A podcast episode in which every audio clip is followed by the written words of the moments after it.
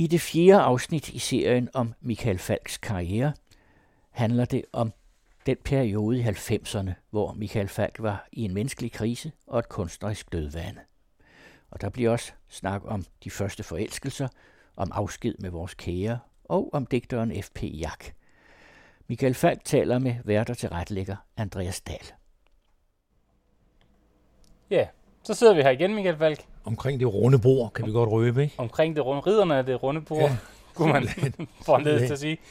Og jeg har jo noget medtaget i dag, fordi øh, jeg har jo prøvet at rejse mig efter den knockout, jeg var udsat for ja, du, sidst. du gik øh, fra studiet sidst, men lidt nedslået og nedtrykt sindstilstand. Blåt øje og blodtud, ikke? Ja, så gik vi øh, ud af malurtiden fra ghetto, og øh, så har vi så mødt ind en dag til øh, stævnemøder. Ja, og det ved jeg ikke. Altså det, nu ved jeg ikke, om jeg skal udsættes for noget af det samme, som du sluttede Malurt-kapitlet med, med Ghetto. Din meget, meget, meget hårde medfart, det album fik. Øhm, jeg synes, vi skal sige, at Venus er et, det er ganske udmærket øh, popnummer. Okay. Kan vi, ikke, kan, kan, kan vi ikke starte ud der og sige, det er det, vi er? Kan du lige prøve at sætte på, på hvad er det for en tid, at øh, stævnemøder det bliver skrevet i her i 1996? Ja. Det var en svær periode, og det kan jeg ikke selv, det kan jeg jo ikke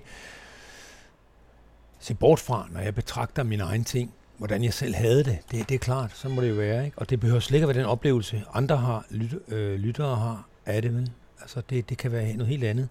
Fordi sådan er det, vi bliver påvirket af den sindstilstand, vi er i en given periode, og de mennesker, vi møder, og, og hvad der ellers sker. Noget af det, jeg husker for eksempel fra coverbillederne, det var, at jeg var meget tynd. Jeg var, jeg var afkræftet på det her tidspunkt. Ja, der er sådan et, altså coveret på, det, det er dig, der går i, i et jakkesæt ja. på sådan en orange baggrund, sådan ligesom sådan en løvfaldsskov, eller ja. sådan. Det, ja, det er sådan, sådan nogle gyldne farver der, og ja. køb, sådan nogle københavnske huse, parisagtige ja, ja, ja. Øh, huse, ja. Men den der farve der, det er rigtigt, du ser, du ser tynd ud, du ja, ser afkræftet ud. Simpelthen afkræftet. Ja. Så, så derfor, du ved, det påvirker jo mit billede af den periode. Det er klart. Hvad, hvad var det, der gjorde, du var der? Ej, det ved jeg ikke. Det, jeg tror, der... ja, det ved jeg måske godt. Jeg tror, der var mange ting, som jeg ikke lige måske har lyst til at komme ind på lige nu. Der var, der var flere forskellige faktorer. Husk på, jeg er lige blevet knockoutet i sidste episode af, af den her podcast. Ikke? Så vi skal ikke tage livet helt ud af Nej, dig. du, du skal lige lade mig komme til kræfter nu, okay. og så, så kan det være, at jeg vågner op til dødet lidt senere. Det, det er godt. Der var nogle ting, du tumlede med ja, i den periode det der. det godt sige, ja. ja. Og det er jo også en plade, som... At det er jo ikke en munterplade. Det er jo... Øh, nogen kalder det også for parforholdspladen, ikke? Altså, det, du slås med nogle ting øh, i forhold til... Der er parforhold, og der er diskusprolaps, og der er det tilbagevendende nær, øh, stressproblem, og det ene med det andet. Ja. Så fik du mig alligevel. Så fik jeg alligevel, ja. ja. Ja, men man kommer jo ikke udenom det, fordi der er jo ingen Nej. tvivl om, at, at det ikke her, det tror jeg, vi godt kan blive enige om, i hvert fald, det er ikke her, du piker kunstnerisk. Øh, her i midten af 90'erne. Ja, det er det nemlig ikke. Altså, det, det her er blevet billedet på, hvor svært jeg havde det. Og jeg kunne mærke, i, i den periode her, 90'erne var, var svært for mig, ikke? Altså, det var det virkelig. Ja. Øh, min stjerne dalede og dalede og dalede. Jeg kunne se det sådan år for år, hver gang jeg kom til en festival, hvor jeg engang havde stået med store typer. Der sådan for hvert år kunne jeg se, at jeg rykkede et hak længere ned.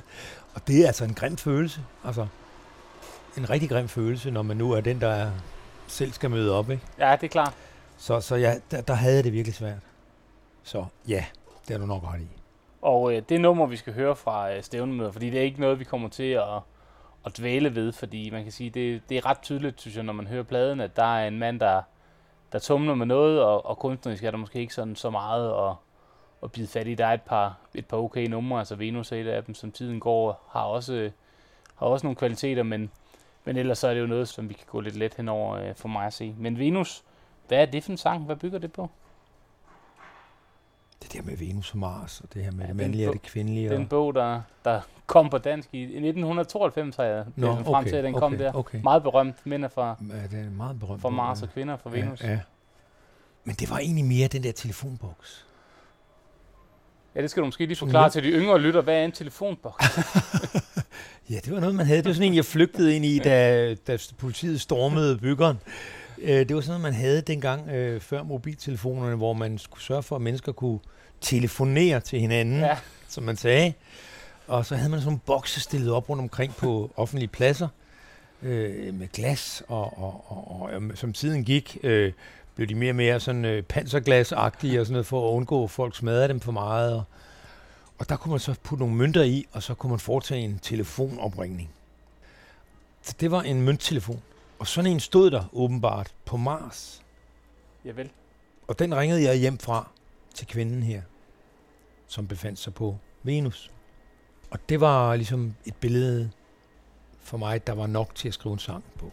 Noget med at tale lidt forbi hinanden, eller være to steder, eller...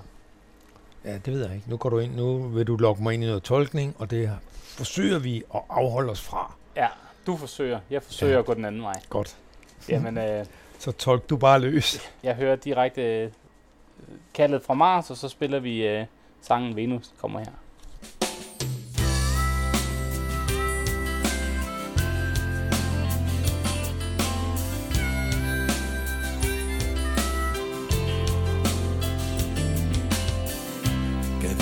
Hvordan vi endte her Kan vide, hvordan det kunne gå så vidt Var det ikke mig, der kunne trylle med dit smil og dig Der dengang nynnede så blidt Hvor kommer de onde tunger fra? Taler mon mine hår?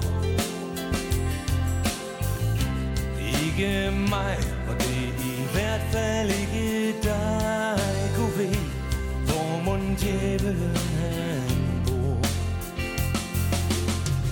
Var der ikke bare et kort sekund, for selv det mindste barn kunne se, vi to var de smukke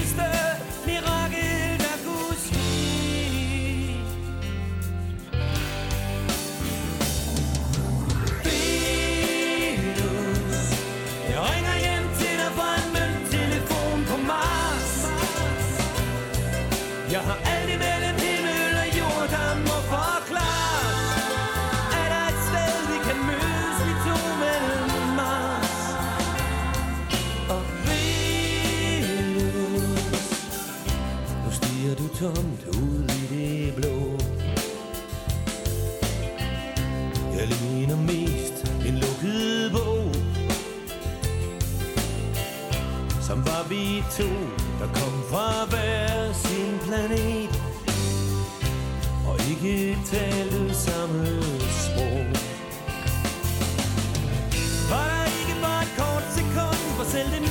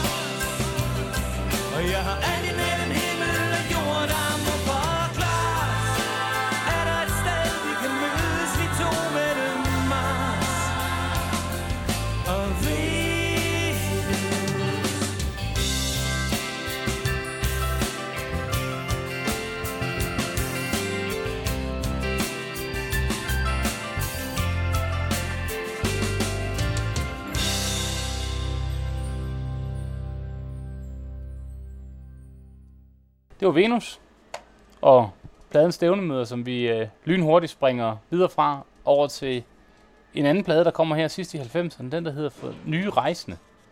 Ja, Og nu har vi jo øh, tit talt om, at øh, ionien, den har du det lidt svært med i den her øh, periode her. Ikke desto mindre, så synes jeg jo, at man kan mærke på nye rejsende, at du øh, i hvert fald spiller lidt på det her med humor, og måske også lidt ironi sådan på nogle af de sange, der, øh, der kommer ind. Altså, du er også præget af din, af din tid på det her tidspunkt.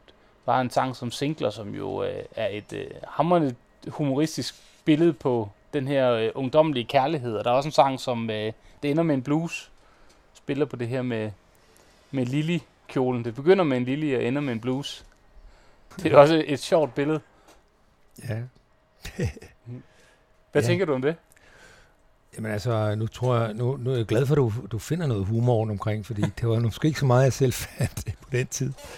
Men altså, jeg kan, jeg kan huske, at det ender med en blues for den første single for det album, og det var sådan en enorm glæde for mig, at øh, Alex Nyborg Madsen på, på radioen tog, tog så godt imod den, og spillede den tit og sådan noget, sagde noget pænt om det. det, var, det var, jeg havde virkelig, jeg havde virkelig brug for noget support i de år der. Noget medvind? Ja. Så der var noget godt, og der var hele det her med at få i singler, sangen singler, øh, nederlaget 64, og få en barndomsoplevelse koblet på det der med referencen til 1864. Ja, fordi det er jo ikke, altså hvis vi nu, nu skal det jo ikke være et, et faktatjek, vi sidder og laver, men, men noget kunne tyde på, at det måske ikke helt stemmer overens med sandheden, at det skulle være foregået i, i 64, nødvendigvis. Så har du i hvert fald været et, øh, det, man kalder et fremligt barn. Det var jeg også på visse områder, måske ikke lige på det der, Det skal ikke men det. jeg vil gerne kysse i hvert fald. Ja. Nej, nu er det jo heldigvis ikke nogen øh, socialrealisme, jeg var ude i. Nu var det jo en lille poetisk sang. Og hvad gør man ikke for at få adgang til det der herrens år 64? Som både for mig jo var en reference til 1864 og The Beatles store gennembrud. She Loves You i Sønderborg, som jeg hørte der. Så der er simpelthen en dobbeltreference der, som har været Ja. skjult for, for lytterne i alle de år. Det ved jeg ikke, nogen har måske øh, lyttet sig frem til den, At det, er, Andreas. Det, ja, de, det- de kløgtige af os har måske gjort det. Så er der også andre, der har været sat tilbage. Ja, så det har muligvis i virkelighedens verden, fordi det er virkelig hændelser, jeg skildrer faktisk. På den måde er det socialrealisme. For de ting, jeg synger om, de skete faktisk. Men Mette fra Sønderborg var ikke sorthåret, som Mireille Mathieu, en af de store, især syd for Danmark, popsangere på den tid. Hun var lyshåret. Det er hun vist stadigvæk. Nej, nu er hun sikkert gråhåret, ligesom jeg selv er. Det er den vej, det går for os ja. alle. Og, hun Eller de bor, fleste. og jeg ved, hun bor på Tåsinge. Hun blev jordmor og fik så et godt liv. Har en søn, jeg har mødt rundt omkring, øh, fordi han er musiker og, og ejer et studie inde på, på øh, Frederiksberg, hvor jeg selv kommer, og, over, og i studiet ovenover ham, så jeg møder ham i tide og utide. Og han hedder Mikkel. Og, øh, Og du tænker, det kunne have været siger- min. jeg siger, du kunne have været min søn, hvis din mor ikke havde droppet mig. Fantastisk. Så, så, så alt det er rigtigt, men det var muligvis i 65, det her foregik. Det var muligvis i Det var 65. muligvis i 65. Okay. Så meget kan vi sige. Og det er jo øh, fantastisk at sidde her og tale øh, på 100 års jubilæet. Det er jo øh, Ja, 100 år siden, at Danmark blev genforenet med, med Sønderjylland. nemlig at vi kom øh, tilbage. Eller genforenet. Vi fik den del af Slesvig, som, Den halve del, ikke? som bekendte sig til os. En genforening Ja. ja. er det jo strengt taget ikke, hvis vi nu går sådan. Det var nok lidt for lidt, men vi fik det dog, ikke? Ja. Det En rød, som på en skrev, en røvet datter, dybt begrædt, at komme er kommet frelst tilbage. Ja, det er, det er fantastisk. Ja. Ja. Og så kan vi jo snakke noget synjysk til dem, der bor i det, bor den af. Det tror jeg, jeg lader Kan du- dig om. Gør du det? Det kan du ikke? Ah ja, den har jeg ikke øh, fået med i øh, vuggegaven. Det har jeg ikke.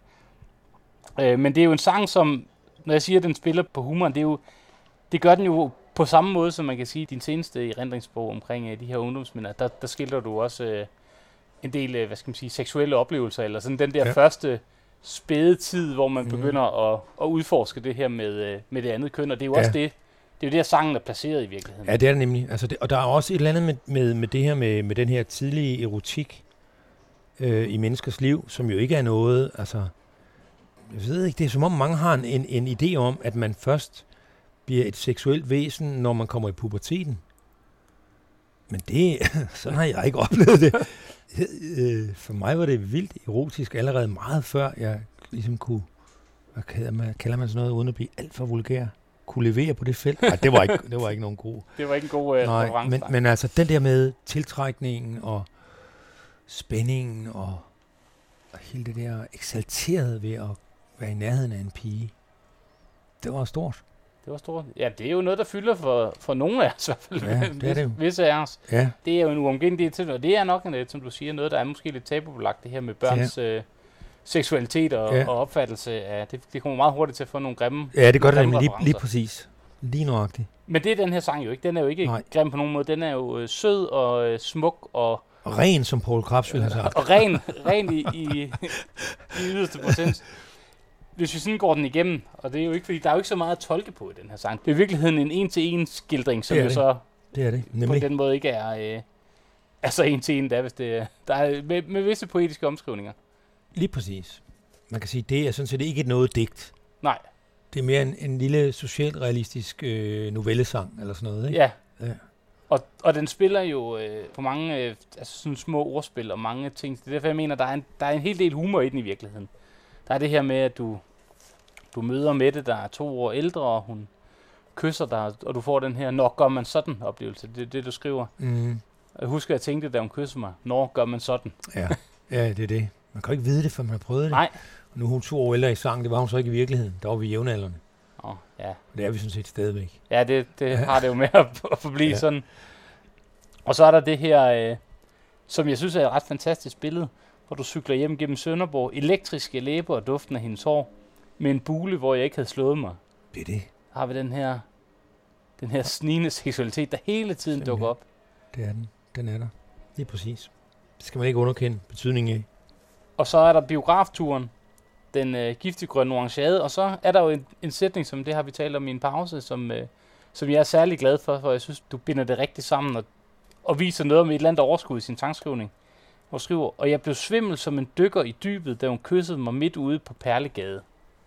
Altså det her sproglige leger med ordet Perlegade, og, og får den der fornemmelse, som man jo godt kan huske fra man var de der 11, 12, 13 år Altså åndenøden. åndenøden. Det er, hvor man bliver helt, øh, helt febrilsk, som øh, perledykkeren i dybet. Ja. Øh, det er jo fantastisk. Fedt. Fantastisk. Og Det- så kommer den Beatles-referencen med Beatles. She Loves You. Ja. Og hvad betød Beatles for dig på det her tidspunkt? Det Beatles var på mange måder min redning i de år der, fordi øh, jeg, jeg var et barn, der havde flyttet en del rundt i landet, og øh, inden jeg kom til Sønderborg som øh, 8-9 år, 8 år måske, der havde jeg boet, er født i Køge, flyttet til Glostrup, flyttede vi til Brabrand ved Aarhus, flyttede vi nordpå, øh, nord for Aarhus til Lystrup, og så til Sønderborg. Og så var jeg altså, så var jeg ni år der, ikke? Altså det vil sige, det var meget, jeg kunne ikke slå rødder, fordi så skulle vi videre. Altså på nye eventyr. Med mine forældre, der søgte efter nye udgangspunkter, nye begyndelser, fred i sjælen, medgang, succes. Og så jeg var rødløs.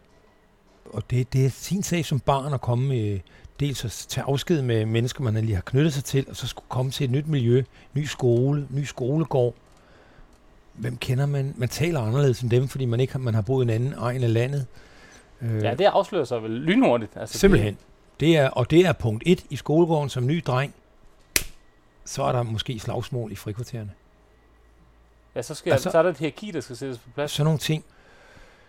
Ja, jeg husker for eksempel fra Sønderborg i sko- en skolegårdsoplevelse med, med du ved, jeg havde sådan fået sådan nogle nye Beatles-bukser, som jeg var så stolt af. Det var sådan nogle, ja, jeg ved, det var sådan noget cigaretben, og de var sådan ternede, og der var sådan noget rusk ind på ved lommerne og sådan noget. Øh, og, og, og, havde dem på i skole, og røg slagsmål, og fik slidt kæmpe hul på knæet med, med, med øh, de der bukser, og med blod og sådan noget. Og så den der følelse af at være udenfor, helt markant. Og der kom Beatles en dag, hvor jeg kom cyklende gennem Sønderborg, og så var der sådan en ungdomsklub, der hed Bobby's, hvor jeg jo selvfølgelig ikke var gammel nok til at komme, men, men jeg var lige blevet smidt ud for spejder faktisk, som ulvunge. Og så kom kørende forbi, og så var der, der spillet musik ud af de åbne vinduer på det der ungdomsklub. Og det var She Loves You, som jeg så hørte første gang der. Og jeg kan huske, at jeg stod af cyklen og stod bare, what? Hvad er det? Og altså, når man hører det nummer nu, så er det jo bare en almindelig popsang fra 60'erne, men dengang, Der var det noget helt andet. yeah, yeah, yeah. var bare sådan, hvad? Hvad gør de? Det var noget nyt. Og jeg havde ikke hørt det musik, vi havde hørt derhjemme hos mine forældre. Det var, sådan- jeg kan huske, de havde sådan en Kjell Ingrids plade, og de havde noget, det hende øh, benævnte Mireille Mathieu og sådan noget, ikke? Så, så det var ligesom, du viser og, og sådan lidt slakkeragtig musik, jeg havde øh, hørt indtil da. Og så kommer der noget, noget helt nyt, Så kom der som noget jo nyt. har lagt stilen for alle Ja, For alt, efterfølgende. lige præcis. Skal vi ikke lige lukke vinduet i... Jo, øh, lad os gøre det. Altså, og Beatles, det kan godt være for mange, der er yngre af, de, af alle de yngre lyttere, så lyder Beatles, især 60'er Beatles, tidligt, eller alt, alt er jo 60'er Beatles nærmest, men, men tidligt 60'er Beatles lyder jo meget uskyldigt og sådan noget nu, men jeg kan godt love jer, at dengang, der var det simpelthen banebrydende. Hver eneste ny Beatles-single var et eller andet øh, nybrud. Og jeg, jeg var så heldig at have en rig faster, som kom på besøg fra København ned til os i Sønderborg. Og hver gang hun kom, så gav hun mig til en ny single, jeg kunne suge op i, i byen og købe. En, det kostede 9, 9, 9 kroner eller sådan noget dengang. 9-10 kroner kostede en single på det tidspunkt. Og så var der op og købe den nye Beatles single, og det var simpelthen, altså at cykle hjem med den. Wow, det føltes så godt. Og så kunne jeg høre den single igen og igen og igen på gramofonen derhjemme i stuen, når der ikke var, når, når mine forældre ikke skulle være i stuen. Så kunne den bare køre igen, pick op hen forfra, og så måske høre den 100 gange. Ikke? Det er fantastisk. Ja, det, det var, og det var den der måde med at have adgang til musik. Man, som barn dengang vidste man jo ikke. Nej, du har ikke Spotify. og Nej, der var jo ikke alt muligt. Man fik jo ikke meddelelse om, nu udkom den, så man opdagede det jo ved, at en eller anden havde hørt en sang i radioen. Og det var jo meget Jørgen Mylius om eftermiddagen, som havde sådan nogle øh, musikudsendelser om eftermiddagen. Efter skoletid hed det. Så det var noget med at skynde sig hjem fra skole, og så op for radioen, når Mylius kom på der. Fordi han spillede jo alt det, der lige var kommet. Så der har dig og Beatles også et skæbnefællesskab. Fra dengang I selv var i- inde ved Jørgen Emilius og Nå Og ja. få spillet, oh, det er- ja, det er smukt. Jamen altså, du ved, alle drømte jo, alle der elskede Beatles, drømte om at blive den femte Beatle, ikke? det er klart. Sådan var det. Jeg havde da også et lille håb. Jeg fik en guitar i 10 års fødselsdag. Bare de ringer. Det er det. så, øh, ja, så, så Beatles blev ligesom, det kom til at fylde så meget for mig i årene efter det, og har gjort det jo lige siden. De, jo- de er jo ligesom, jeg har måske i en vis grad fortrængt Beatles øh, i mange år nu, til fordel for Stones for eksempel, og Dylan, og selvfølgelig Neil Young. Men, men Beatles er der jo som sådan et eller andet fundament for al musik. Altså, og Abbey Road har i mange år stået for som den vigtigste plade for mig faktisk. Hvis jeg skulle, når jeg sådan skulle lave en top 10 over de vigtigste plader i mit liv, så var Abbey Road. Ja, man synes Ja. jo, de har været der altid og haft en kæmpe karriere, og så tænker man, de har jo reelt kun været der i ni år. Det er det. Sådan. Det er en meget kort karriere, men den er baggrund for alt, hvad vi hører. Måske rappen alligevel, men der er alligevel sådan lidt come together. Der er jo alligevel lidt tidlig rap der. Jeg tror måske, Sebastian kan ikke tage æren for rappen. Ik- ikke helt. Måske kan Beatles melde sig ind, eller John Lennon. Det, det kan godt være, det er ham, vi skal. Ja. vi skal give den til. Øh, trods alt. Men jeg kan sige, at jeg har læst en, hørt en gang en uh, udsendelse med, om Beatles, hvor de, Paul McCartney fortalte, at uh, da de havde spillet She Loves You for, uh, for Paul McCartneys far, der havde han været den opfattelse, at, de nok, at det lød okay, men de måtte godt ændre uh, det der yeah, yeah, yeah til yes, yes, yes. Wow, ja. For det var alligevel for amerikaniseret.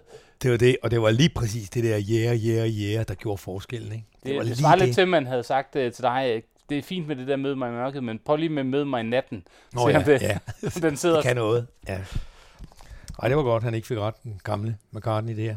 Men det går hverken værre eller bedre for dig, end at øh, du står ved Dybel Mølle ved det tabte land og øh, mister dine øh, Beatles-singler i øh, den her lille underfundige sang, som jo er en, en Michael Falks version af Søren Krav Jacobsens. Kender du det i virkeligheden?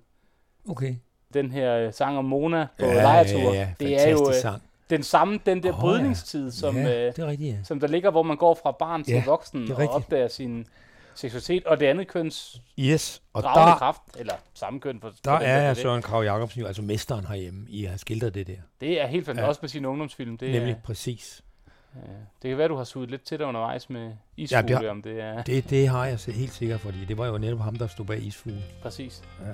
Lad os lige høre uh, historien om Mette fra Sønderborg og de her uh, Beatles-singler.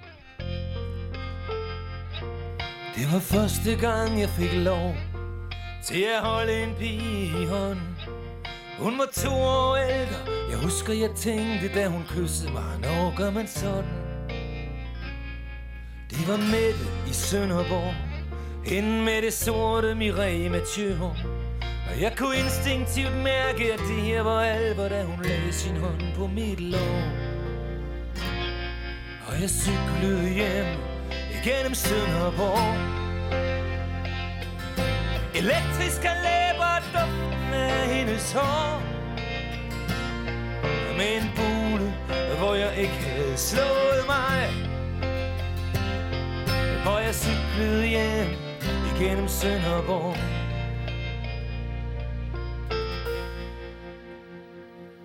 Og da midt en dag fyldte 12 Havde jeg købt biografbilletter. 007 Nej, hvor vi grinede i kino lige der, hvor båndbilen letter. Og bagefter på kaffebar Drak vi giftig grøn orange. Og jeg besvimlede som en dykker i dybet Da hun kyssede mig midt ude på Perlegade. Og så gav jeg hende det største, jeg kunne give. Min komplette samling bilesingler i eat. I wanna hold your hand, she loves you. Oh, please, please me. Men om mandag gjorde Mette det forbi Det var mit nederlag i 64 Jeg tabte både næse og mund der i 1964 og jeg så står ved Dybølmølle og tænker tilbage På de singler jeg aldrig fik igen Og på hvor Mette hun munden forsvandt hen Men mest på de singler jeg aldrig fik igen Da jeg endelig mødte Mette igen Jeg var vi begge blevet 20 år ældre Og jeg spillede spillet i byen Da hun kom om bagved Sagde god aften Kan du mon kende mig? Jeg spurgte om hun havde passet godt på. Den kærlighedsgave jeg havde givet hende. Men hun lignede et spørgsmålstegn. De Beatles-singler Den kunne hun slet ikke mindes. Jeg havde ellers troet de stod Sikkert iblandt. Klinodier som hendes barns første tabte tand. Så der stod her og holdt skansen som sidste mand. Det tabte land. Det var mit nederlag i 64 Jeg tabte med blødende hjerte. Der i 1964 Og jeg står ved Dybølmølle og tænker tilbage På de singler jeg aldrig fik igen. På hvor Mette hun må forsvinde hen på de singler jeg aldrig fik igen.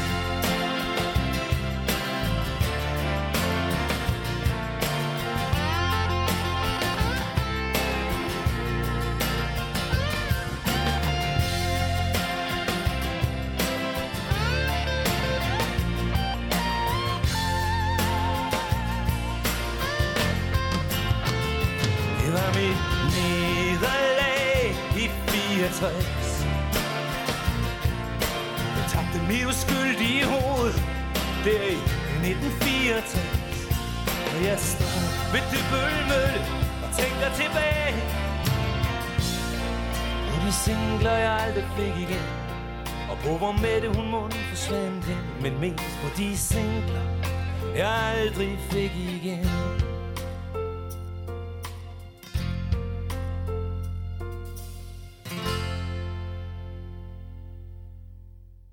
Ja, så fik vi også langtidsparkeret Mette. Det er Mette, den gode Mette. Der er også et andet nummer, Michael, som vi desværre ikke når at høre her, som, som også, synes jeg, siger noget omkring den tid her, den humor, som jeg synes, der ligger i din sang. Der er både det her, det ender med en blues, som du taler om, den her lille, det har vi været inde på, men der er også Kære Vor Herre, som jo er et nummer, der optræder på Hemmelig Helikopter CD'en. Og som øh, også det, der hedder en, en fodboldbøn. Og øh, nu hører vi den jo desværre ikke, men, men det er jo en sang, hvor du også indtager rollen som, som lille dreng. Prøv lige at fortælle bare lige kort omkring, hvad, hvad var det for en... Ah, det, var, det, var, det kom så af, at øh, der var den her serie af, af CD'er fra, øh, børnesangen, O Abe-serien der, ikke? Ja. Og der kom så et tidspunkt, hvor øh, pladeskabet øh, opfordrede nogle af os til at skrive nye børnesange.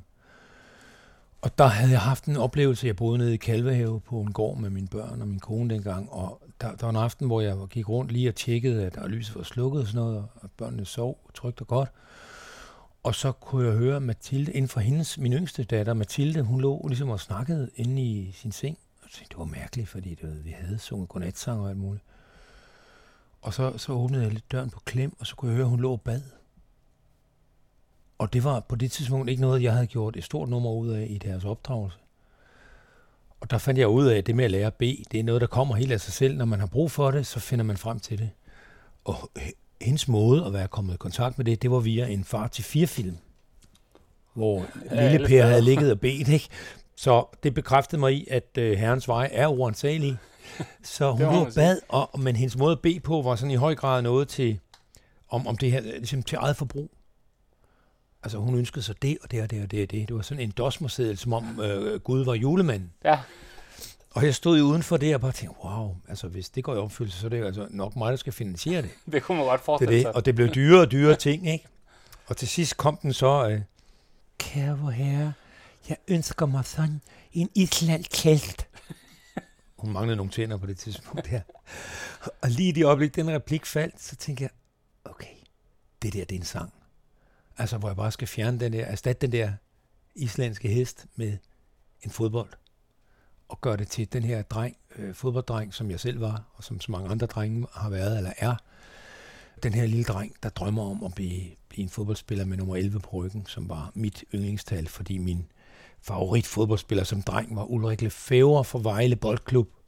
Senere Borussia Mönchengladbach og på landsholdet altid med nummer 11 på ryggen som Brian Laudrup senere overtog på den her tid, da den her sang udkom. Så det var ham, du skulle have været?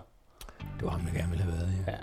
Det er også et, øh, et fantastisk nummer, et nummer, jeg selv har øh, holdt meget af, og, øh, og taler jo til den der naivitet, der også er i os alle sammen, og vi kan huske for den der tid, ikke? Jo, det tror jeg. Det, øh...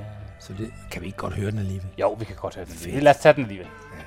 Kære vor her, hvordan kan det være, der ikke er nogen, der kan se Ind i fremtiden og spå lige, hvordan det vil gå og hvad jammeren engang bliver for en Bliver jeg tyk eller tynd? Bliver jeg rig eller fattig? Bliver jeg glad eller sur eller hvad? Kære vor herre, jeg bliver syv år den fjerde Og tiden den flyver afsted så jeg tror godt, jeg tør Tag mig mod til at spørge om der er noget, du vil hjælpe mig med Vil du give mig en trøje Med nummer 11 på ryggen På det rigtige landshold en gang Kære vor herre Pas godt på min mor Min far og min søster og bror og husk, at det er ham med nummer 11, jeg vil være. Husk det nu, kære vor herre. Kære vor herre, jeg vil prøve at lære. Og så bruge mit venstre ben. Jeg vil træne hver dag til min fod falder af. Selv når banen er dækket af sne. Hvis du sender en bold ind i feltet, så rykker jeg om to mand og score. Jo, kære vor herre, pas godt på min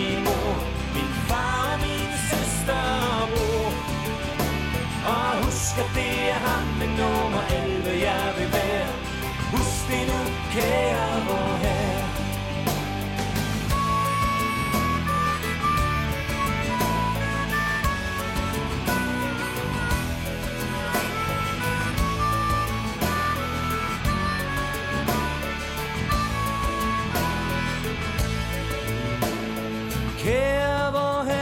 vil du love på ære På Amager håb ved Gud.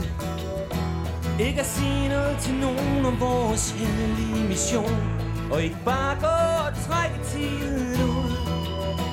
For når først jeg bliver syg Så er der ikke langt til 18 Tak for i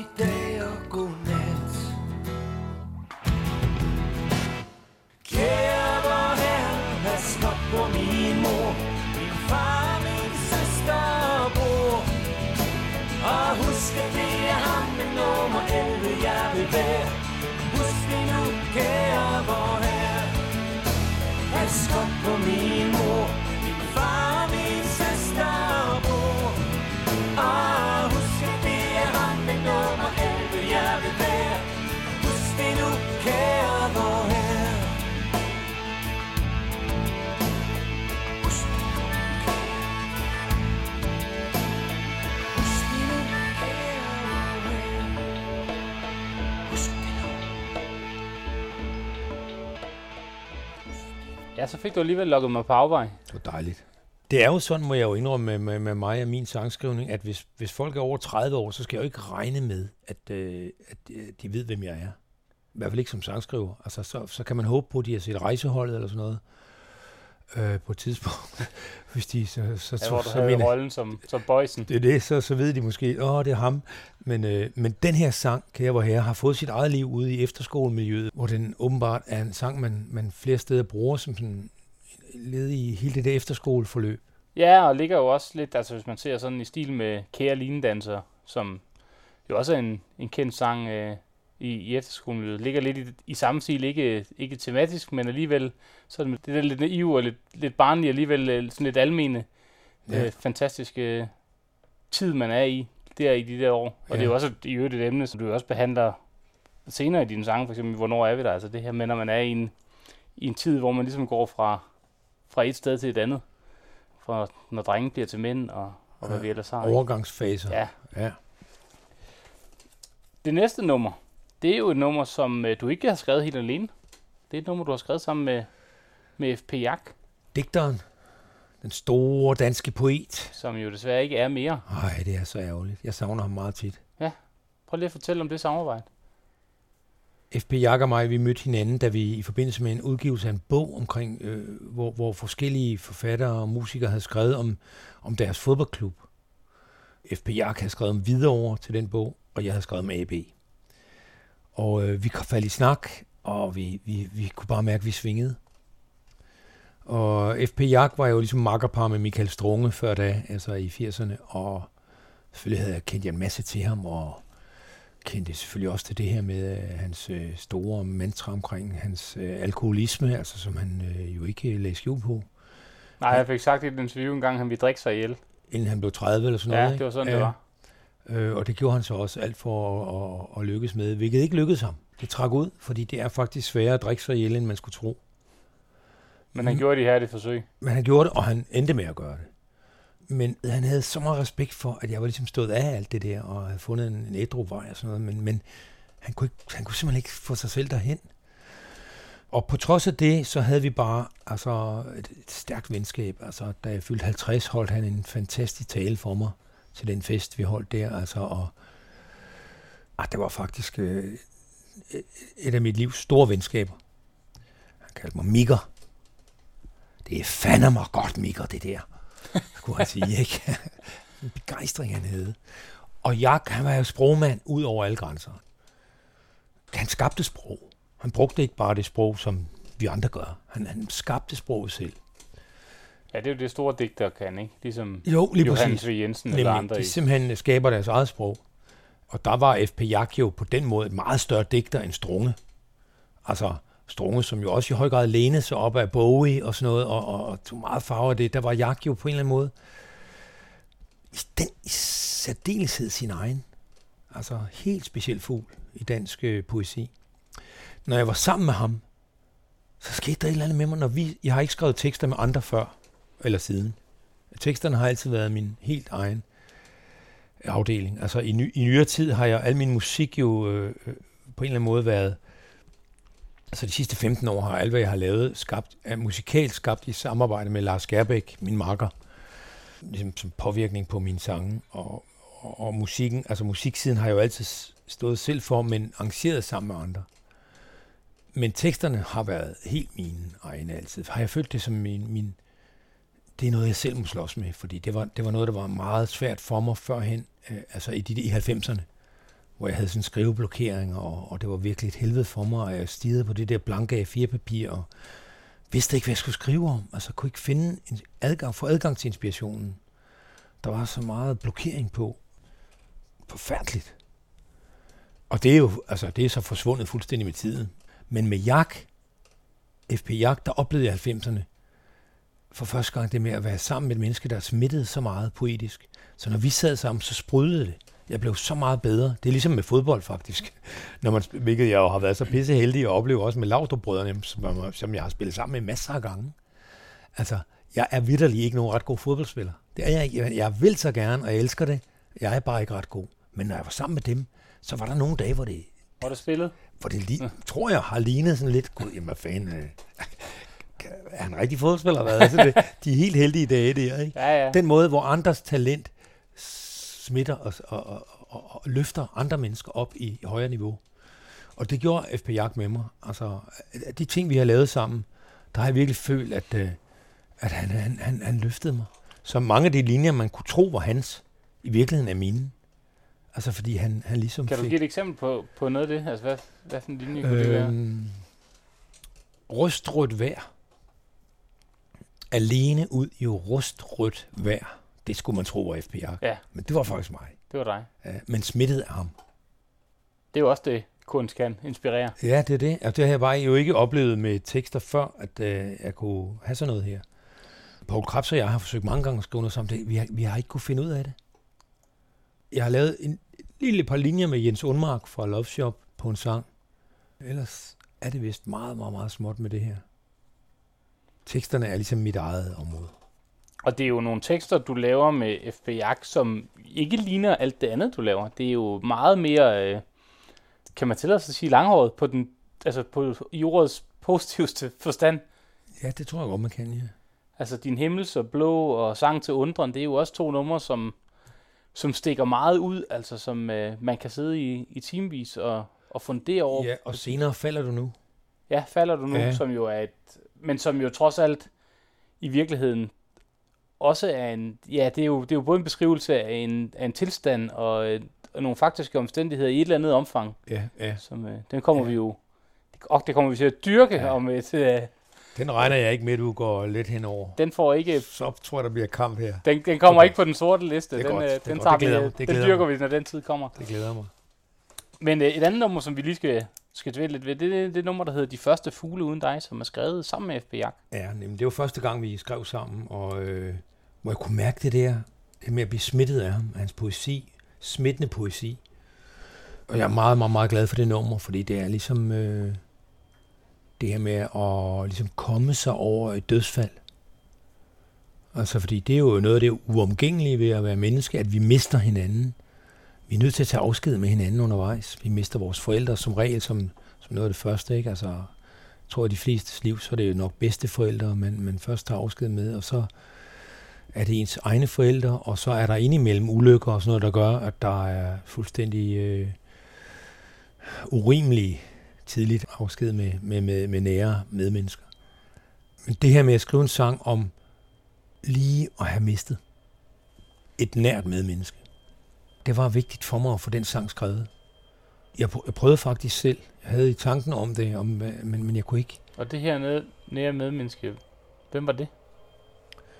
Jamen, øh, det kunne være min far, for eksempel. Så det, er ikke, det var ikke en specifik, det var sådan en, den der følelse måske mere. Jeg ved ikke, hvem det var for FP Jagt, men for mig kunne det være min far, som jeg havde mistet i 89. Men fordi man, selv når vi mister vores medmennesker, så, så er det jo vores nære, så er det jo, så er det jo ikke noget, der holder op med at være et savn. Altså, Altså, en, en lille del af en selv også måske. ja, altså der, der er jo et stykke af verden, der forsvinder, og det er det, jeg var glad for at få sagt her i den her sang, det her med, verden er ikke den samme længere. Det er simpelthen en anden verden, der er nu, fordi du ikke er her. Fordi det der med at høre til i livet, at det er jo meget vores relationer, der gør, at vi kan indimellem få den følelse af, at vi hører hjemme her i livet på planeten Jorden. Det er relationerne, der gør, at vi kan få den der følelse. Ja, og, og sangen starter jo også med de her næsten Dan Tyrellske linjer. Altså han har jo den her øh, far er død digtet. øh, hvis du kender det. Nej, der er jeg ikke lige Nej, med. men ellers øh, samme koncept, altså. Okay. det her med, at man, man oplever verden men, og nogle dagligdags ting, men jo alligevel er det fuldstændig forandret, Okay, efter ja, at øh, ja, han er faldet fra. simpelthen, ja. Men jeg synes, vi skal prøve at lytte til det samarbejde, som I har haft sammen, ja dig tak. og FBR. Fedt. Lad os gøre det.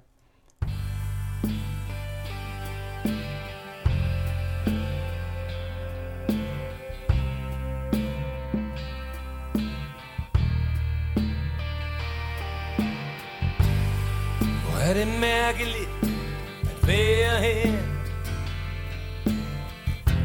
Første fugle Toget går til tiden. Avisen er Hamløst på sin vej. Et vokseværk har gæstet alle af. Salme fyldt det tomme rum. Sangen skriver stadig savn. Erindringsgrøn Dit svale træk er gået stum Og på mit ur Der er viseren gået stå Måske selv bedrag med lidenhedens blå.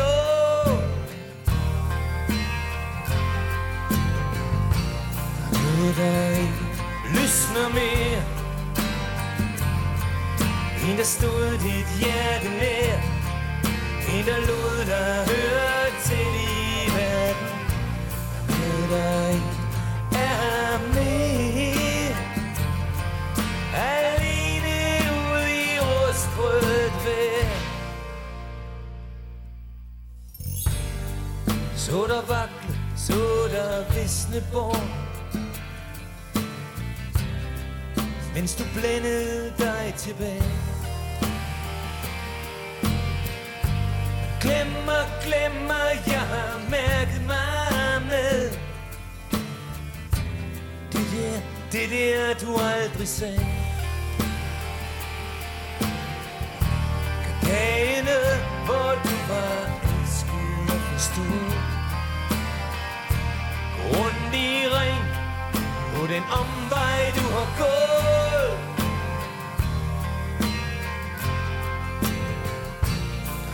Der ikke lysner mere. En, der stod dit hjerte nær. En, der lod dig høre til i verden. Noget, der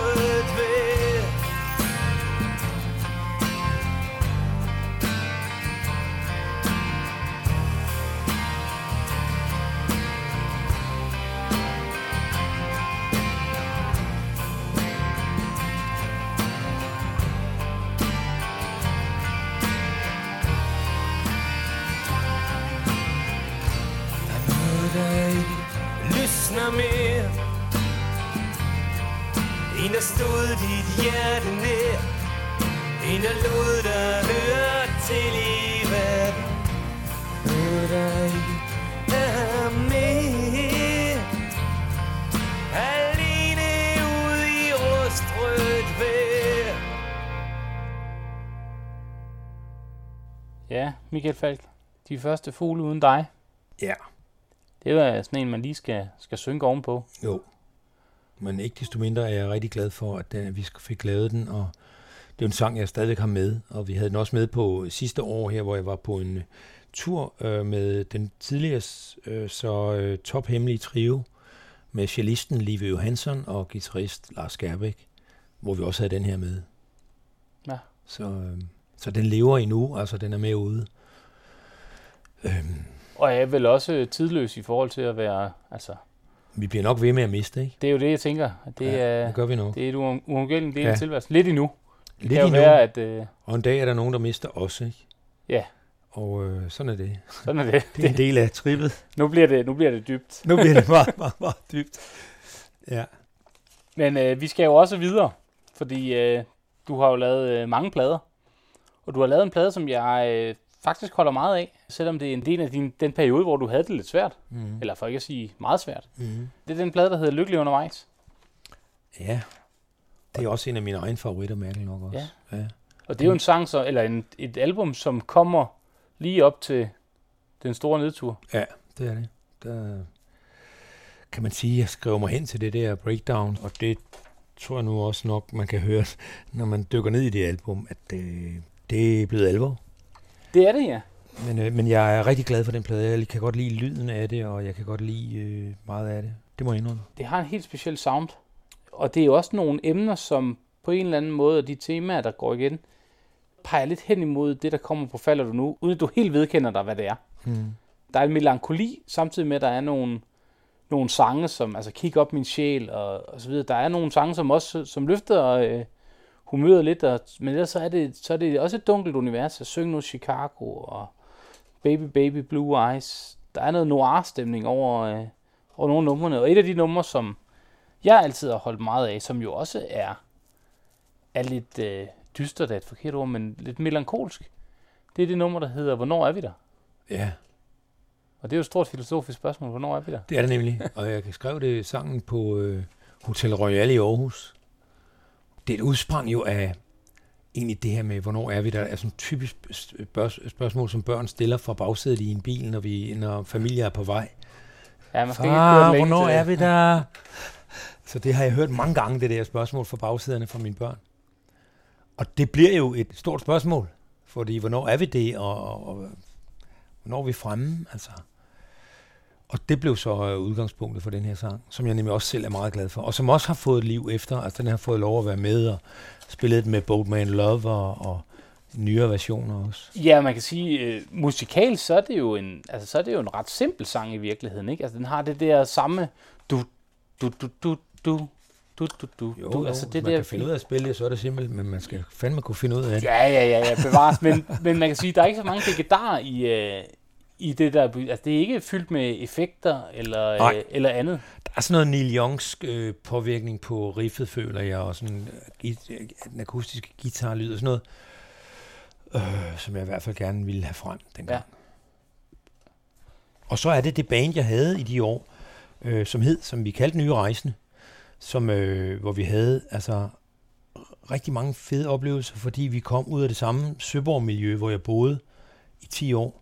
Og det er de to Søborg-tvillinger, John og Kurt Poulsen, der, der var med mig der i de år.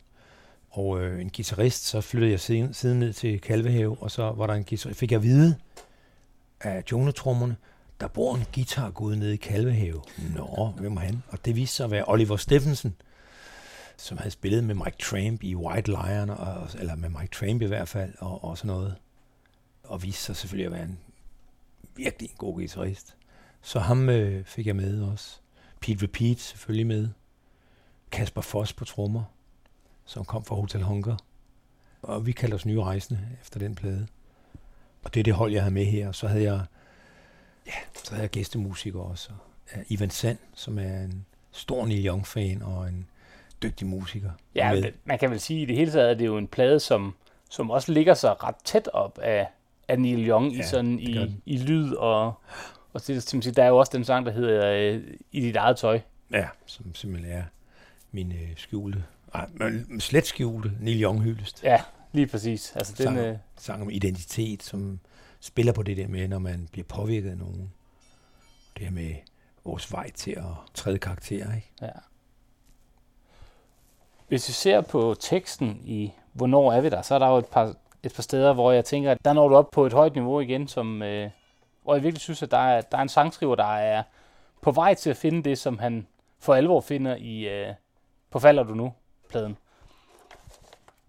Og det er specielt omkring den her overgangsfase, og jeg synes, du rammer det, der jo altså for os, øh, for os liderlige sjæle, så kan vi jo godt lide, når der står øh, den her sætning med ude i gaderne, går verden rundt i ring, i pigernes bluser og står sommeren på spring. Allerede der, der er vi jo, så er stemningen jo lagt. Til, Kan du ikke godt finde et andet ord end liderlig? Fordi jeg ved, det, det skuer sådan i mange ører. det skuer sådan Driftig. drift. Jamen nu har vi, ja, vi, vi tager øh, den- den mere poetiske vinkel. Ja, nå, Men- tak for det. Men specielt det næste, den næste zone her, som er, se de nye studenter, de får hat og briller på. De skåler for udødelighed og alt det, de skal nå. De suger livet ud af hver sin jomfru-cigaret. Min kammerat, han klimper på en gammel Fenderstrat. Der har du øh, overgangsfasen i ren form, ikke? Der må jeg nok sige, der var jeg lidt glad, da jeg havde skrevet de linjer. Ja, det kan jeg godt forstå. det er sådan nogen, der kommer af sig selv. Den er Altså, jeg var så lykkelig over at få en Fender Strat med i en sang. Ja. Fordi sådan en Stratocaster, altså det er jo sådan en, jeg har og har spillet på lige siden aller tidligste Malurt. Og stadigvæk har med mig jo. Så det var vidunderligt at få den ind i en sang. at få den nævnt. Ja, Og det er jo også et vers, som for mig at se nu har jeg jo også oplevet at blive far, og jeg bliver jo også ældre. Og mærker det her med, at der er jo en tid for alting, og der er den her ungdommelige tid, hvor man som man skåler på sin udødelighed. Men ser jo også, i takt med, at man bliver ældre, man ser jo sådan røgen af ens ungdomsbål, der sådan brænder. Det ser man jo sådan lidt i glimt, når studentervognen kører, eller man ser sin det er rigtigt. Fender Strat. Nu har jeg selv øh, erhvervet mig en øh, elgitar, der ligger øh, er over, en? over i mit skur. Jamen, en Fender Strat, en gammel... Øh, Ligger den over dit skur? jamen, jeg er blevet gift. Så, Så så du smidt ud i skuret? ja, altså, det er sådan, det går jo. Hold nu kæft. Jeg har parkeret min... Øh, Matriarkatet, matriarkatet. det er overstået for, øh, for mit vedkommende med at være en, øh, en ung og vild sjæl. Ja, Det er slut. Det, der er rimelig, det er ikke sådan, en hver idiot kan gå ind og snuppe din guitar. Der, Nej, nej, nej, nej, nej, den er heller ikke... Øh, den, den er ikke noget værd øh, Okay. øh, sådan på den måde. Det er Nej, ikke... Øh, Okay. det kan vi godt lige sige, det er en lille disclaimer. Der er ikke nogen, der prøver at komme og, og bryde ind. Den er ikke noget værd. Nej, hold jer fra Andreas guitar. Så øh, det er sådan, det er. Men i hvert fald vil jeg sige, det er et billede, man kan genkende. Altså det her med, når man bliver ældre, man ser de der... De studentervogne der, Ja, når de ellers får lov. ja når, de, når vi ikke Ja. har Ja, forsamlingsforbud. det er rigtigt. Det er rigtigt. Med de der tilbagevendende begivenheder, der minder en om, at tiden går. Altså, og, og man ser, ja, præcis. Ja, og så det her, som jo også kommer ind på senere i sangen, altså det, det er i, i omkvædet, at du siger, du godt kunne tænke dig, at jeg var ung igen, og se mig en gang være der, hvor drengene bliver mænd. Jeg siger dig, at der er ikke nogen misundelse ved herfra, men over dig så sommeren med sin stjernehimmel klar. Den der følelse, tror jeg, at det er jo noget, alle mænd, vi taler meget om 40-årskrisen og så videre, at alle mænd skal forholde sig til på et eller andet tidspunkt en erkendelse af, at man kommer ikke dertil igen, fordi uanset hvor, hvor fanden i vold skal vi kan føle os indimellem og lige mærke varmen fra, fra ungdommens bål, der gløder, ikke? Så, så bliver vi aldrig studenter igen, og vi kører Nej. i den her studentervogn. Hvor gammel er det, du er egentlig? Altså, biologisk er jeg 30. Biologisk er du 30, så Ja. du har 40-årskrisen. Den ligger langt fremme endnu. Den ligger langt fremme. Men mindre den kommer meget tidligt til Altså dig. man kan sige, øh, nu har min guitar jo allerede parkeret over i øh, Så, så du er, skur, så du jeg er er allerede den- langt inde i 40-årskrisen den egentlig. haster fremad. Men, men det der med studenterhuren, det er fuldkommen, det er rigtigt, fuldkommen rigtigt. Jeg kan huske et år, hvor øh, jeg blev student nede på Tønder Statsskole, hed det, gymnasiet hed det dengang. Og jeg var i protest, så jeg ville ikke have studenterhue på, som en af de helt få på hele det gymnasium. Men jeg skulle ikke have den der på, fordi det signalerede noget forkert for mig dengang. Det var reaktionært, det var borgerligt. Ja, ja. Alt det der, som jo gjorde, at jeg aldrig har prøvet den der ting med at have en studenterhue på. Så jeg kan huske her for nogle år siden, da vi spillede den her sang, så fik jeg øje ned for, på Kløften Festival i Haderslev, stor fed festival, dejligt sted. Fik jeg øje på en sådan, øh, nogle studenterpiger dernede foran til koncerten, og så var jeg dernede, og så fik jeg sådan en studenterhue på. Jeg kunne godt mærke, det det kunne kunne noget. det kunne noget, det der. Så øh, ja, Ja, og så, og så er der jo det her gennemgående tema, som... Fordi det er jo i virkeligheden en, en sang, der filosoferer lidt over livet, ikke? Altså både øh, rollen som far. Der er det her med House of the Rising Sun. Det lærte jeg da dog. Hvad kan ordene betyde i en nudansk bøgeskov? Og spørgsmålet om datteren, den vilde datter med foråret i blikket, om hun fik det ypperste, man kunne give. Mm. Og det her med at køre, blive ved med at køre mod en solnedgang, ikke? Ja, og det, øh, det gør vi jo, Det er det, vi gør. uanset hvordan vi, Ja, ja. vi vinder og drejer så det. sådan, det er rigtigt. Det er sådan en slags sang. Ja. Det er virkelig statusopgørelse, det her. Det er statusopgørelse, og det, du er jo sådan set meget direkte, når du skriver, fordi du, du stiller jo også spørgsmålet, hvor mange sommerne der får vi lov at lægge tæt. Ja. Der er ting, vi ikke er herre over der, ikke? Og der er alt muligt med fremtiden, vi ikke kan forudsige noget om rigtigt. Og så er der jo et, til sidst i sangen en reference, som jeg har tænkt meget over efter, men det er noget, jeg først har opdaget efter Falder du nu, pladen kom. Og det er det her øh, spørgsmål om at nå at få sjælen med, før dagene slap op. Det er jo for mig at se en ro, som du beskriver, som du ikke har på det her tidspunkt, men som du i den grad længes efter, som jo måske også fører til, til den derot, der kommer lige umiddelbart efter den plade her. Ja, det er simpelthen der, den ligger. At der er simpelthen... Jeg tror måske, det her med at have så meget uro, som jeg havde i sindet, altså, det, det gav mig bare så meget længsel efter at, at komme hen et sted, hvor jeg kunne mærke ro i stedet for. Så det var noget med, at jeg på en eller anden måde kan mærke på de her sange, at jeg vidste godt, hvor det var hen. Ja, det kan man jo. Ja. Altså, det ligger jo undervejs i sangene og i det album her. Jeg synes, man kan mærke, at der er noget nerve i det, som måske ikke var der på nye rejser, som måske ikke var der på stævnemøder, men nu er der en anden erkendelse. Ja. Det er simpelthen sidste kapitel af... En forfaldshistorie. Ja, det er det. Gud skal takke lov. Ja. Jeg er glad for, at jeg nåede derhen. Det vil jeg sige. Ja, det er vel i virkeligheden det, man som menneske alle sammen et eller andet sted drømmer om, eller håber på at få et, et tidspunkt, hvor man får noget ro i, og kommer i balance i sin sjæl i virkeligheden. Simpelthen, men vi, mange af os skal jo virkelig løbe panden hårdt mod en mur, for vi kommer derhen. Fordi det er ligesom om, i vores liv, så er det som om, vi den ene dag tager den anden, og det går jo egentlig okay, altså, og hvad er det jo ikke, og bliver sikkert bedre på mandag, og efter jul, og til sommer, og hele den måde, vi, vi ligesom øh, forholder os til vores liv, bliver jo sådan noget meget, meget dagen og vejenagtigt. Altså, det går jo okay, så man har ikke rigtig den helt klare anledning til at sige, nu tager jeg et kæmpe selvopgør, og får lavet det der klip i min livshistorie, og får skabt det der, jeg har talt om før, øh, hårde klip mellem før og nu. Nej, Et nyt nu. Fordi det er jo tit, når man ligger på puden om aftenen, ikke? øh, og de aftener, de er jo bedrageriske af, pommeren til, fordi Det er nemlig det. De aftener der, der lover man sig selv alt, og øh, i morgen er det anderledes, og fra nu af, og alt det der. Og så alligevel kommer morgendagen, og det bliver alvor, og det bliver virkelighed. Og så gik det alligevel ikke sådan, som man havde bedt om, eller lovet sig selv på sin pude aften før. Altså, og for nogle af os, der kræver det nogle meget hårde stød, før vi kan gøre det der. Gør det, øh, foretage den, det indgreb i vores liv.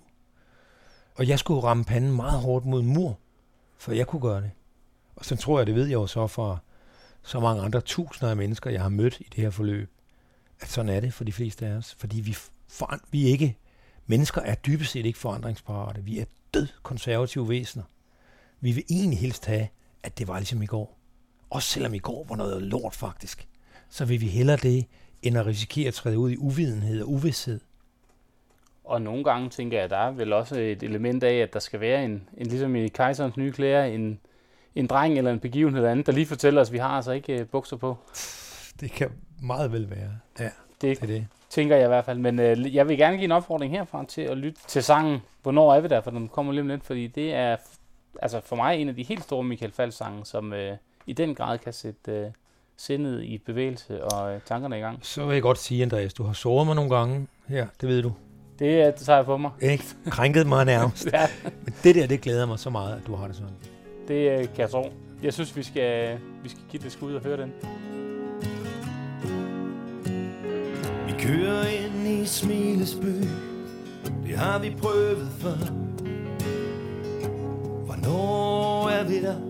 Er der en af de andre, der spørger Ude i gaderne Går verden rundt i ring I pigernes bluse Står sommeren på spring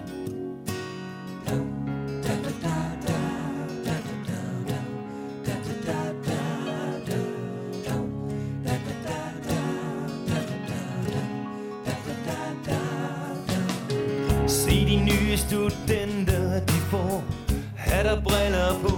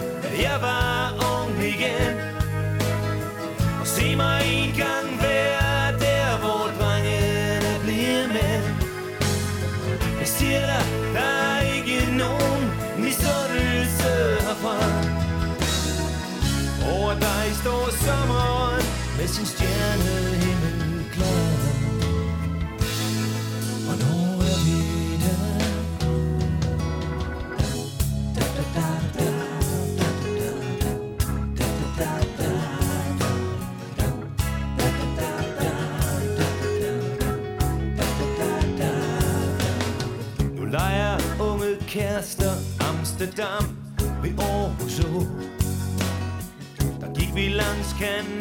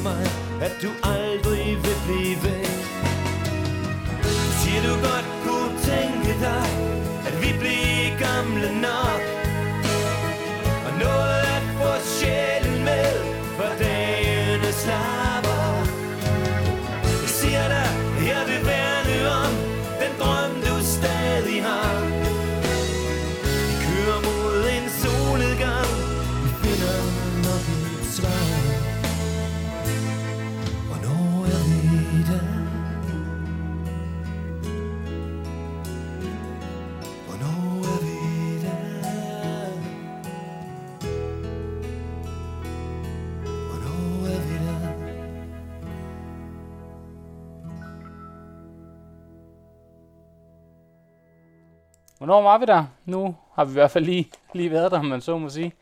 Og øh, skal tage livtag med titelnummer på pladen. Det, der hedder Lykkelig undervejs. som jeg skrev over i Vesterhavshallen backstage før en koncert der. Det er simpelthen øh, lige resultatet af forberedelsen til en koncert. Ja, det er meget sjældent, det sker for mig, fordi øh, normalt, når jeg skal på scenen, så har jeg ikke, så har jeg ikke øh, adgang til sangskrivning, men det skete lige der. Det sgu meget godt gået. Ja, det var heldigt. Ja, det kan man sige. Så det var ligesom det her måde at blande en kærlighedsfortælling ind i en afhængighedsfortælling. Så det ligesom bliver to parallelle historier, det her. Hvordan kommer det til udtryk i teksten? Jamen, nu er vi igen inde på det der, Andreas, med, at jeg skal helst ikke ind og være Og, øh, samfundshjælper. nu, har, nu har du selv øh, Og åbnet dansk dan- lærer. Jeg, skulle jo, jeg blev jo ikke dansk lærer. Du vel? blev Så- ikke dansklærer, så- nej. Så jeg skal jo helst heller ikke blive det i mine egne tekster, vel? Men det kan man jo fundere over, når man hører den. Men det er simpelthen det, der har været missionen med det, at prøve at skrive det sammen. Eller Ja, skrive det, det det ind som en fælles fortælling. Ja. Hvordan har du med, øh, med sangen sådan? har det godt med den. Rigtig godt med den. Øh, vi har haft den i Boatman Love, var den med, når vi optrådte. Den periode spillede med, med det band. Så må ikke den øh, også kan risikere at komme med igen med det band på vores næste tur, det tror jeg. Det vil jo ikke være fuldstændig øh, ude i hampen at tage den med. Nej. Det er jo øh, sådan set et meget godt øh, nummer. Også rent øh, lydmæssigt. Det lyder godt, det er skidt. Fedt. Lad os lige prøve at høre den. Du ligger så lokkende lige til at pakke ud Med blank cellofan om din nøgne gudindehud. Men tiden er ikke til åbninger nu Det er tid til at pakke ned. Dit blik møder mit øjne hver kan se. At sådan kan det ikke blive ved. Og jeg kender dit stille sind. Snart bedre end mit Det næste vi hører bliver lyden af tavse skridt Er der ingen vej tilbage? Er der ingen vej udenom? Må vi gå hver til sit, så er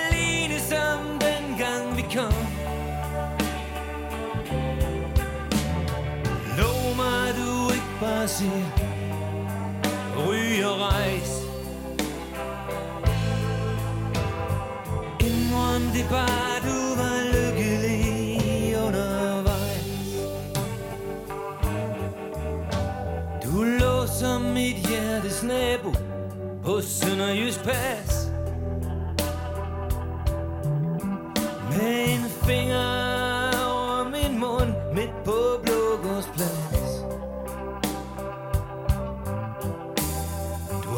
som de indfødtes øjslør i en natblå Ford Maverick. Jeg gik hele vejen med dig i min hånd. Det lignede os to på en bræk. Og jeg kender dit stille sind Snart bedre end mit. Det næste vi hører Bliver lyd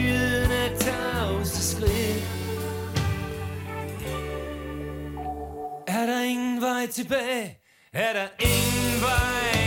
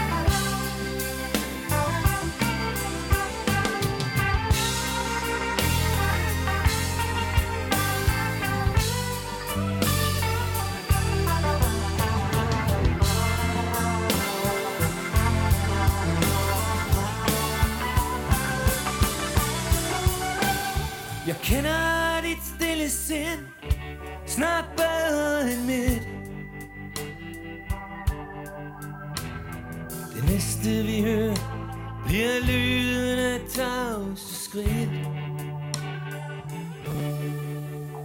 Er der ingen vej tilbage? Er der ingen vej udenom? Må vi gå hver til sit, så alene som den gang vi kom Lov mig, du ikke bare siger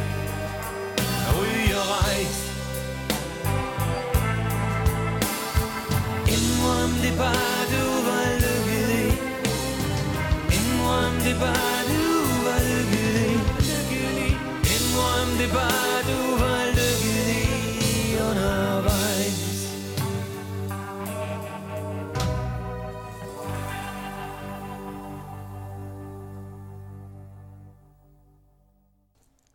Så er vi øh, efterhånden ved at være kommet igennem den her mellemperiode, mellemkrigstiden, kunne man, øh, Oh, ja. kunne man ja. kalde det.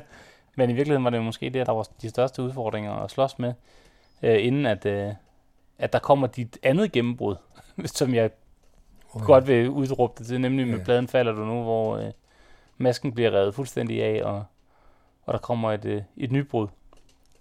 Der er en enkelt sang, som jeg sådan retrospektivt kigger på og tænker, det her, det er falder du nu sangene bare på et tidspunkt, hvor Michael Falk ikke har været klar til at, at flå huden af og sige, hvad det egentlig er, det her det handler om. Det er den, der hedder værelse 414. Mm. Hvad er det for et nummer? Det er nummer om et værelse, et bestemt værelse. Ja. Som jeg er kommet meget ind og ud af igennem årene. Fordi i mange år øh, havde jeg fast base på Hotel Royal i Aarhus, når vi var på turné. Jeg havde et værelse, jeg havde godt nok aldrig fået så god søvn på det værelse. Jeg kan huske, en gang vi var der med det her Showstars-projekt, jeg var en del af, med Laudrup-brødrene og Lars Høgh og Mads Mikkelsen og, og så videre. Hvor vi boede på Hotel Royal, og jeg kom ned til morgenmad, og Lars Høgh, den øh, brave mand, fodboldmålmanden for OB, spørger mig så, Nå, hvad så Falken, hvordan har du sovet? Af helvede til, sagde jeg så. Men det går jeg altid her. Jamen, hvorfor fanden bliver du så ved med at sove her? det er et meget godt spørgsmål. Ja, det havde, jeg aldrig, det havde jeg aldrig tænkt over. Fordi nu kom jeg bare der. Men det var jo et værelse, der på en eller anden måde... Jeg gik ind og ud af værelse 414 på Hotel Royal i Aarhus, var ligesom min, mit værelse. Så jeg har oplevet meget der, og oplevet mig selv i mange versioner der. Så for mig, i mit eget liv, var det sådan et mytisk værelse på godt og ondt, og måske mest ondt, fordi jeg tit havde det helvede til det her. Altså, der er også noget med det der med at vågne op efter en brænder, ikke? Som sådan virkelig, øh, og skal se sig selv i spejlet der med dagen derpå. Det, det kan nogle gange være en både grænseoverskridende og voldsom. Det var tit fælt, og det, var, øh, det, var, det, det blev så bedre, da jeg fandt det, der hed råhypnol, noget sovemedicin, som øh, jeg havde en rigtig flink læge, som var så sød at ordinere mig sådan noget, så jeg, så jeg, fordi han kunne godt forstå, at jeg var nødt til at have noget søvn, når jeg var på turné. Det er klart. Og det, det kunne tage det værste, sådan, så der kunne jeg få. Og der var sådan på det værelse der, var der sådan øh, nogle spejle, der var sådan var gyldentonet. Så lige meget hvor smadret og træt jeg var, når jeg kom ud der om morgenen, så lignede en eller anden solbrændt øh, playboy fra Los Angeles. Det er måske meget fedt. ja, det var, det var et skønt bedrag. Ja. På en eller anden måde. Så det er det værelse, der i, i mit liv, det her udspringer af. Det jeg mener med, at det jo sådan minder lidt om falder du nu, eller i virkeligheden er, det var det, jeg sagde til dig også, øh, tror jeg, i en, i en pause på et tidspunkt, at du forsøger jo at rive masken lidt af. Der er, der er en strofe, der lyder sådan her. Der er et genfærd forklædt som et forjættende fantom. Det prædiker sit, det skal nok gå alt sammen syndrom. Og jeg kunne synge som en løgner, der lyver med sit håb. Jeg visker med mig selv, er min visken bare et råb. Det er jo noget forfaldslyrik. Ja. Men det er jo alligevel ikke så nøgent, og som hvis Paul Krabs havde været her, vil sige, så rent som det kommer til udtryk om en plade. Nej, men det er alligevel det tætteste, jeg overhovedet kunne komme på det på det tidspunkt. Fordi det er stadigvæk bare en drøm, det her, om at, om at få skabt det der hårde klip i mit liv. Og det der inderlige længsel efter at komme, blive mere tro mod sig selv. Ja, for det er jo en martret sjæl. Det er det. Som, Og øh, det var jeg. og det er jo også det, der går igen, hvis du går videre i teksten og siger, jeg taler med mig selv, men kan jeg snakke udenom som min egen lookalike. En, der bare lader som om. Med en knækket glorie har jeg sat mig som horn i panden. Der har sat sig som horn i panden. Som et før og et nu, der flår hovedet af hinanden. Det er stærke sager. Det er i hvert fald ingen mand, der har fået sjælen med, Nej, hvis vi skal blive det er det ikke. Det er det ikke. Det var noget af en tilstand. Og øh, det kunne heldigvis ikke være ved. Nej, det kunne det ikke, fordi når man brænder sit lys i begge ender, så løber det ud på et tidspunkt. Sådan er det. Jeg tror, at vi skal slutte af med at høre værelse 414. Og så skal vi høre om næste gang, hvad der sker, da du øh, knækker i det her. Og så øh, tage den sidste del af din karriere. Eller din forløb sidste del. Flere mundre anekdoter i Flere. næste afsnit. Welcome to the next episode of... Lige præcis. Vi tager øh, alt det munter og alt det fæle i næste afsnit omkring øh, din derut og din genopstandelse som musiker. Lad os høre værelse 414 og så sige tusind tak for i dag. Hej hej. Det kunne vel i virkeligheden være hvor som helst. Det sædvanlige, dekadente digterhotel. Hvor man grebet af forfaldsromantik lader en ensom ridder tjekke ind et sted på rejsen. Og så videre.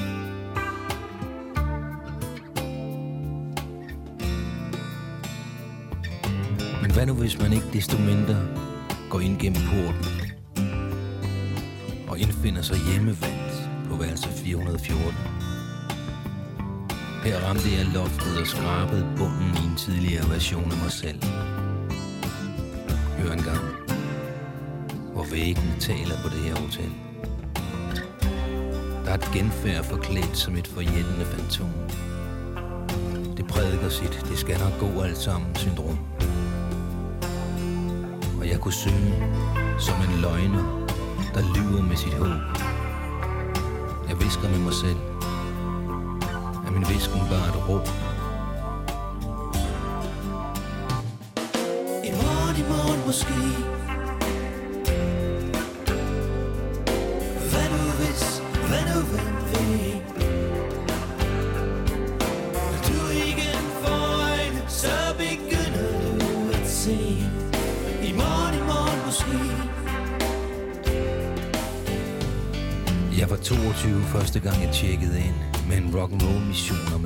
og sind.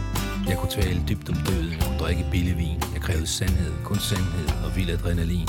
Nu er jeg dobbelt så gammel, og jeg taler af erfaring. Den erfaring, der betyder, jeg har glemt mange af svarene Men jeg sidder her igen, jeg vinder stadig ord Og prøver på at fange den lette gang på jorden.